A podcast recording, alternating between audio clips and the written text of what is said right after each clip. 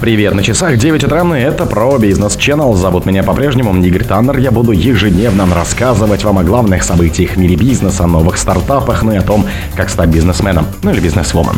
Литва и Латвия обогнали Италию по поставкам вина в Россию. Банк Револют приостановил обслуживание карт в Беларуси. Венгрия возмутилась новым налогом в Болгарии на транзит российского газа. Минсельхоз ответил на жалобы рестораторов на дефицит куриного мяса. Wildberries отменит комиссию за оплату картами Visa и MasterCard. Новак подтвердил, что мурманский СПГ построит Новотек, а не Газпром. Спонсор подкаста Глаз Бога. Глаз Бога это самый подробный и удобный бот пробива людей, их соцсетей и автомобилей в Телеграме. Литва и Латвия обогнали Италию по поставкам вина в Россию. По итогам первых 8 месяцев 2023 года Литва, Латвия и Грузия вошли в тройку лидеров по поставкам вина в Россию, следует из базы данных статистики международной торговли. С января по июль из Литвы в Россию везли вина на сумму 126 миллионов долларов. По сравнению с 2022 годом импорт из этой страны вырос на треть. Из Грузии было импортировано вина на 112,1 миллион долларов, а из Латвии на 79 миллионов. Для Грузии данные указаны в том числе за август 23-го. В топ-10 также вошли Италия, Испания, Польша, Германия, Чили, Португалия и Армения. По подсчетам агентства, Чехия нарастила поставки вина в Россию в 4 раза по сравнению с прошлым годом до 40 тысяч долларов. Греция более чем втрое, до 461 тысячи долларов. За этот период Литва и Латвия импортировала больше всего вина из Италии 59,3 миллиона на двоих. Испания это 21 миллион долларов и Германия с 14,1 миллион долларов. На эти данные первым обратило внимание агентство РИА Новости. Банк Револют приостановил обслуживание карт в Беларуси. Зареганный в Литве банк Револют приостановил обслуживание своих банковских карт на территории Беларуси, сообщили в организации агентства БНС. Мы закончили работу несколько минут назад. С сегодняшнего дня мы блокируем расчеты платежными картами в Беларуси, приводит телеканал РРТ цитату из сообщений, опубликованного 13 октября. Обслуживание карт в Беларуси осенью прекратили и другие прибалтийские банки. Так, с 25 сентября в республике прекратили действовать карты банка Луминор. Двумя днями позднее Ранее в Славу Либанекс предупредили клиентов, что в определенных точках розничной торговли в Беларуси оплата его картами может быть невозможна. 11 октября прекратил их обслуживание полностью. Также в сентябре банк СЭП объявил об ограничении работы карт в Беларуси. Свитбанк предупредил, что 6 сентября не может гарантировать, что его карты можно будет использовать для расчета в Беларуси, а также возможность снятия наличных в банкоматах. Венгрия возмутилась новым налогом в Болгарии на транзит российского газа. Болгария ввела новый налог на российский природный газ, который транзитом проходит через ее территорию, пишет Bloomberg. Сбор противоречит европейской солидарности и неприемлем, заявил МИД Венгрии. Новый болгарский налог вводит оплату в размере 20 болгарских левов. Это 10,7 долларов или 1020 рублей за мегаватт-час. 1 мегаватт-час равен примерно 95 кубометрам газа. Предусматривает исключение для СПГ и будет взиматься сетевых операторов и конечных импортеров сообщает агентство.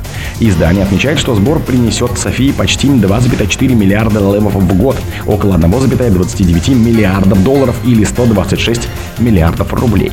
Болгария не закупает российский газ для собственных нужд, отмечает Bloomberg. В 2022 году «Газпром» оставил поставки в страну после того, как София отказалась оплачивать их в рублях и переключилась на альтернативных поставщиков, в том числе и Турцию.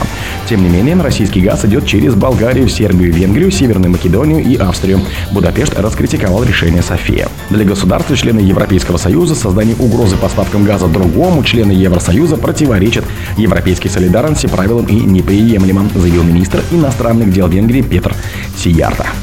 Минсельхоз ответил на жалобы рестораторов на дефицит куриного мяса. Минсельхоз в ответ на жалобы рестораторов на дефицит куриного мяса заявил, что внутренний потребительский рынок полностью обеспечен этим продуктом. Об этом РБК сообщили в пресс-службе ведомства. Однако в первую очередь, по данным Национального союза птицеводов, удовлетворяются потребности населения в социально значимых товарах, в том числе через торговые сети, пояснили в ведомстве. В условиях сохраняющегося роста спроса на мясо птицы российские предприятия продолжают наращивать объемы производства. Для этого задействованы все мощности. По итогам 2023 года ожидается положительная динамика показателей в отрасли, отметили в министерстве. 14 октября в Юнирест, который управляет сетями фастфуда KFC и Ростикс России, сообщили, что рестораны сети столкнулись с нехваткой мяса курицы. Глава Федерации рестораторов и ательеров Игорь Бухаров связал проблемы в производстве куриного мяса с недостатком сотрудников на птицефабриках, нарушением логистических цепочек, увеличением стоимости кормов. Он отметил, что рестораны закупают этот продукт в основном у российских производителей. Когда есть дефицит, он восполняется через некоторое время, считает при этом Бухаров.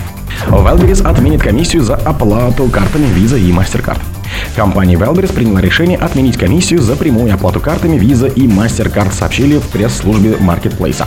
Такое решение компания приняла после совещания в Генпрокуратуре с участием представителей Wildberries, Банка России и Роспотребнадзора.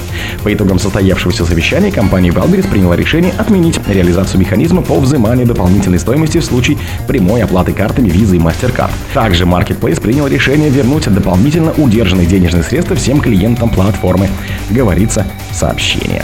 Стороны также обсудили систему работы с товарами ненадлежащего качества. В Wildberries решили не взимать плату за возврат таких товаров.